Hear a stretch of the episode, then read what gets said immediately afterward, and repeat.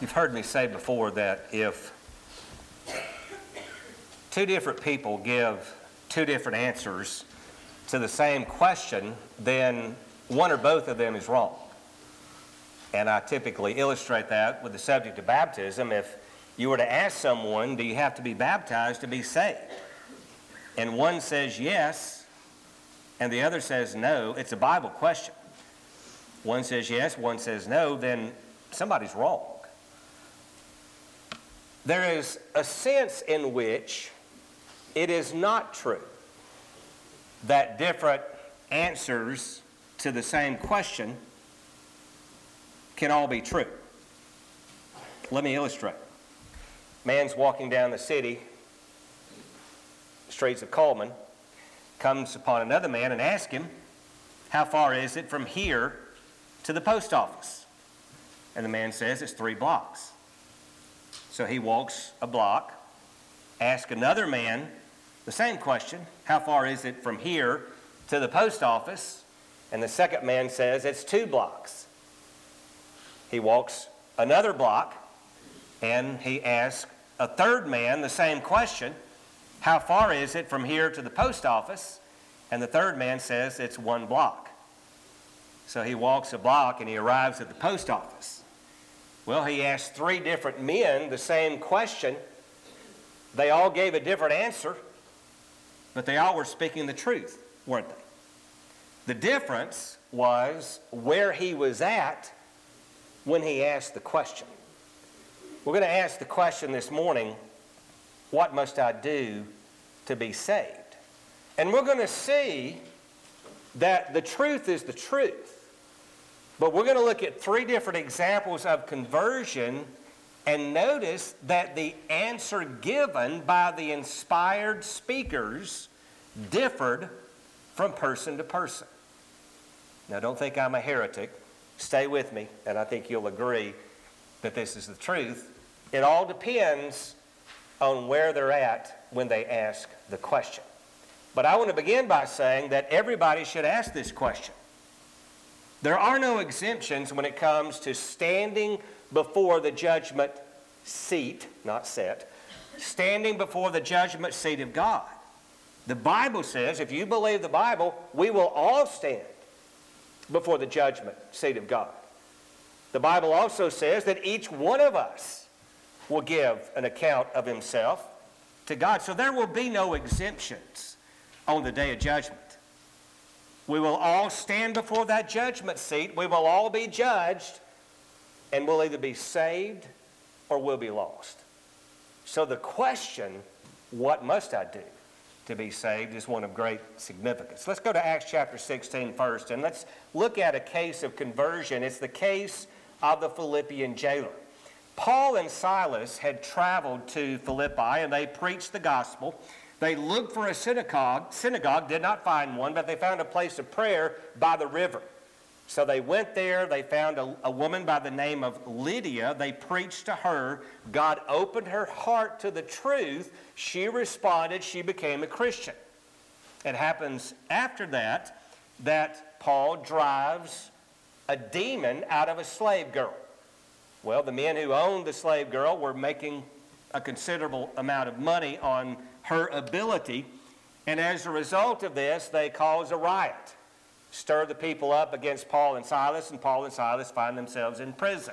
You're familiar with that story and how that about midnight, Paul and Silas were praying. They're singing hymns of praise to God. The prisoners are listening, and all of a sudden, there's a great earthquake, and the foundations of the prison are shaken, and all the doors are open, and everyone's chains are unfastened. The jailer awakes, the Philippian jailer. He sees the prison doors open. He draws his sword, and he's about to kill himself, supposing that the prisoners had escaped. Now, he's about to, he's about to commit suicide. Is this a candidate for the gospel, by the way? He's about to commit suicide because he's going to be killed anyway when it's found out that all the prisoners have escaped. But Paul, verse twenty-eight, cried out with a loud voice, saying, do not harm yourself, for we are all here. So he called for lights. He rushed in, that is the jailer, and trembling with fear, he fell down before Paul and Silas. And after he brought them out, he said, "Sirs, what must I do to be saved?" Now, he wasn't concerned about being saved from the penalty of prisoners escaped, because that didn't happen. There had been communication from Paul and Silas, or perhaps he had heard the message that they had been preaching, and now he wants to know where he's at. What must I do to be saved? They said, "Believe in the Lord Jesus, and you will be saved. You and your household." So where he was at, what he needed to hear, what he needed to do was believe in Jesus. And that's consistent with what we read throughout the New Testament about this matter of salvation. Jesus said in John chapter eight and verse twenty-four, "I say to you that you will die in your sins, for unless you believe that I am he, you will die in your sins." In Hebrews chapter four, we see another element that comes into play in this matter of faith that is very important in illustrating the rest that remains for those who would be children of God. And using the example of the Israelites in the Old Testament, the author of the book of Hebrews states in chapter four and verse two, "For indeed we have had good news preached to us, just as they also. But the word they heard did not profit them, because it was not united by faith in those who heard." And the expression of disbelief in their lives was disobedience. Well, when Paul responded to the jailer's question, that question being, "What must I do to be saved?" and when Paul responded and said, "You must believe," it didn't end there. He had to believe. Had he chosen not to believe, then the good news would not have been united with faith so as to result in his salvation. So we go back to the book of Acts, the sixteenth chapter, and we read the rest of the story in verse thirty-two. "They spoke the word of the Lord to him, together with all who were in his house. And he took them that very hour of the night, and he washed their wounds," that is, the jailer washed the wounds of Paul and Silas, "and immediately he," that is, the jailer, "was baptized, he and all his household." So obviously, speaking the word of the Lord included teaching about baptism. And then verse thirty-four, "He brought them into his house, and he set food before them, and he rejoiced greatly, having believed in God with his whole household." There was a change in his life. The second case of conversion, the Jews at Pentecost. And we read about this in the second chapter of the book of Acts, when on that particular annual Jewish feast, there were many gathered in the city of Jerusalem. And we read that Peter preached the gospel to them. And then in verse thirty-seven, they asked the question, "What shall we do?" That's the same question. That's the same question. Peter said, "Repent and each of you be baptized in the name of Jesus Christ for the forgiveness of your sins." Is that the same answer? Paul said, "Believe. Believe." Peter said, "Repent and each of you be baptized." Two different answers to the same question. But they were both speaking the truth. It just depended on where the person was at. The jailer needed to believe. The Jews on the day of Pentecost, they had just heard the message. They, they had heard Peter speak of the miracles and the fulfillment of Old Testament prophecy. So they believed. They needed to do something else.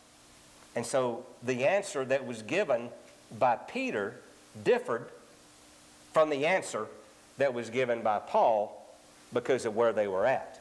But Peter's answer was consistent what is written, with what is written elsewhere in the Scriptures. For example, the, the uh, companion volume to the book of Acts is the book of Luke, because Luke wrote both of them.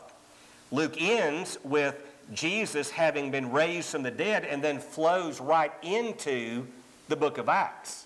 But in Luke chapter twenty-four, when Jesus, after his resurrection, was speaking to the, the disciples, he opened their minds to understand the Scriptures, and he said to them, "Thus it is written that the Christ would suffer and rise again from the dead the third day, and that repentance," what did Peter say?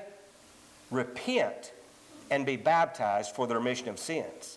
That repentance for forgiveness of sins would be proclaimed in his name to all the nations beginning from Jerusalem." And that's where they were at in the second chapter of the book of Acts. In Luke chapter thirteen and verse five, Jesus said, "Unless you repent, you will all die in your sins." Remember, Jesus said, "Unless you believe, you will die in your sins." Jesus also said, "Unless you repent, you will die in your sins." If you believe in Jesus, then you can check that one off. But if you haven't repented, then there is something else that must be done in order to be saved. In Mark chapter sixteen, when Jesus gave the Great Commission to the apostles, we read of that commission in Mark chapter sixteen, "Go into all the world, preach the gospel. He who has believed and has been baptized." What else did Peter say to the Jews at Pentecost? "You must repent and you must be baptized."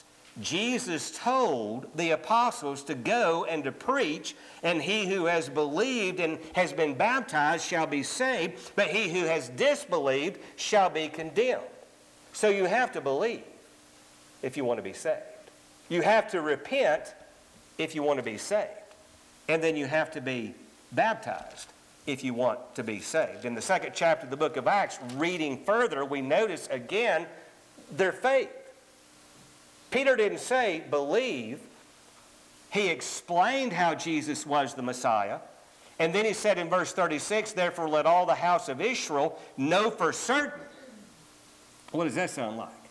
That sounds like belief, doesn't it?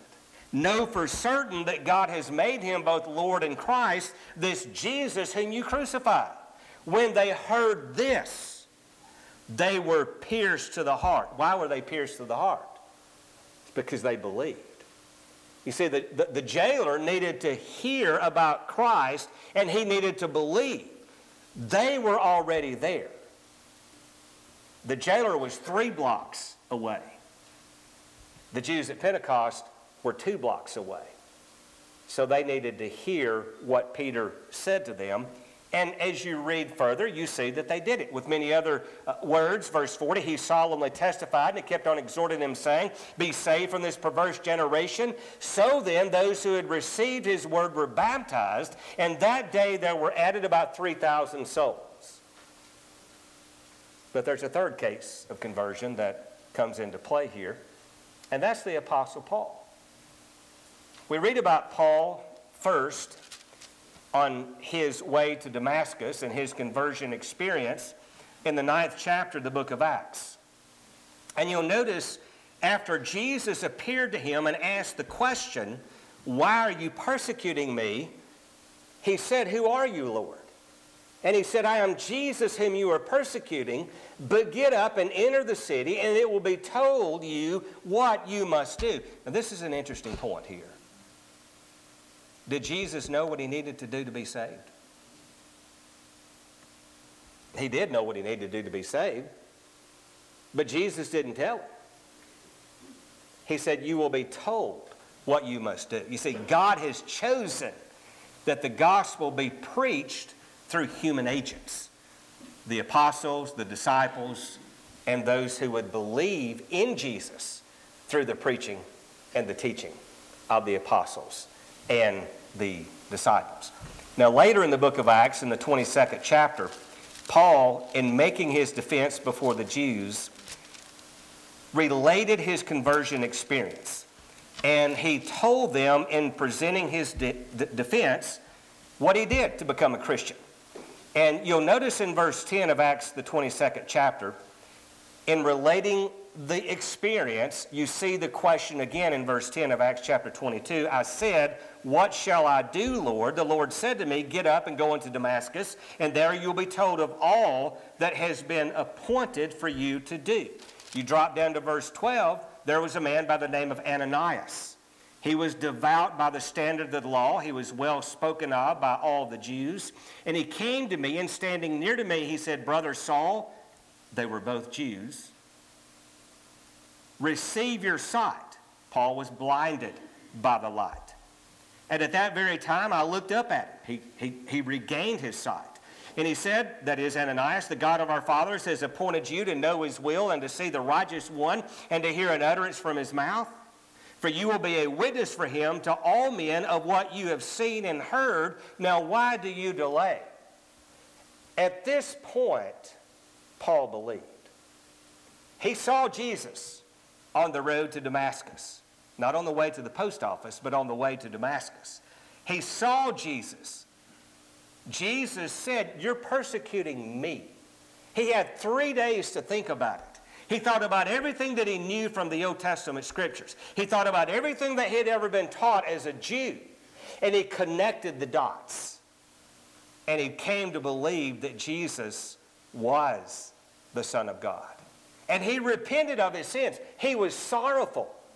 You see, Paul had consented to the, to the stoning and the death of Stephen, the first Christian martyr. He was putting Christians in prison. Christians were dying because of Paul. If he believed that Jesus was the Son of God, he repented of those sins, there was something left for him to do. Why do you delay? Get up and be baptized and wash away your sins, calling on his name. Ananias didn't say believe. Ananias didn't say repent. He said be baptized.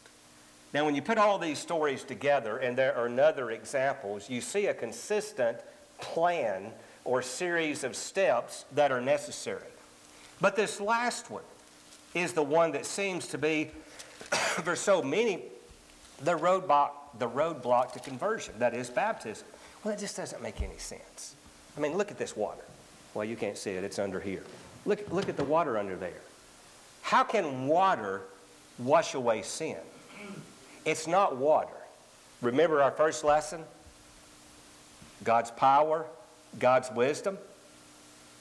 Remember the walls of Jericho falling down. Remember looking to the fiery serpent. Remember the healing of the man born blind. It doesn't have to make sense. There may be no logical connection between baptism and the forgiveness of sins. Now, it's in the scriptures, but human logic is not going to figure that one out. Science is not going to explain it. It's an act of faith. It's trusting in and believing all that the Bible says. In Galatians three, verse twenty-seven, this man who was told by Ananias to be baptized and was baptized wrote, for all of you who were baptized into Christ. You see, you can't get into Christ without being baptized. And that's consistent with Matthew twenty-eight, verse nineteen, the Great Commission, where Jesus said to go into all the world to preach the gospel and to baptize them in the name of the Father, the Son, and the Holy Spirit. Peter also wrote in First Peter chapter three twenty-one, the like figure whereunto baptism doth also now save us.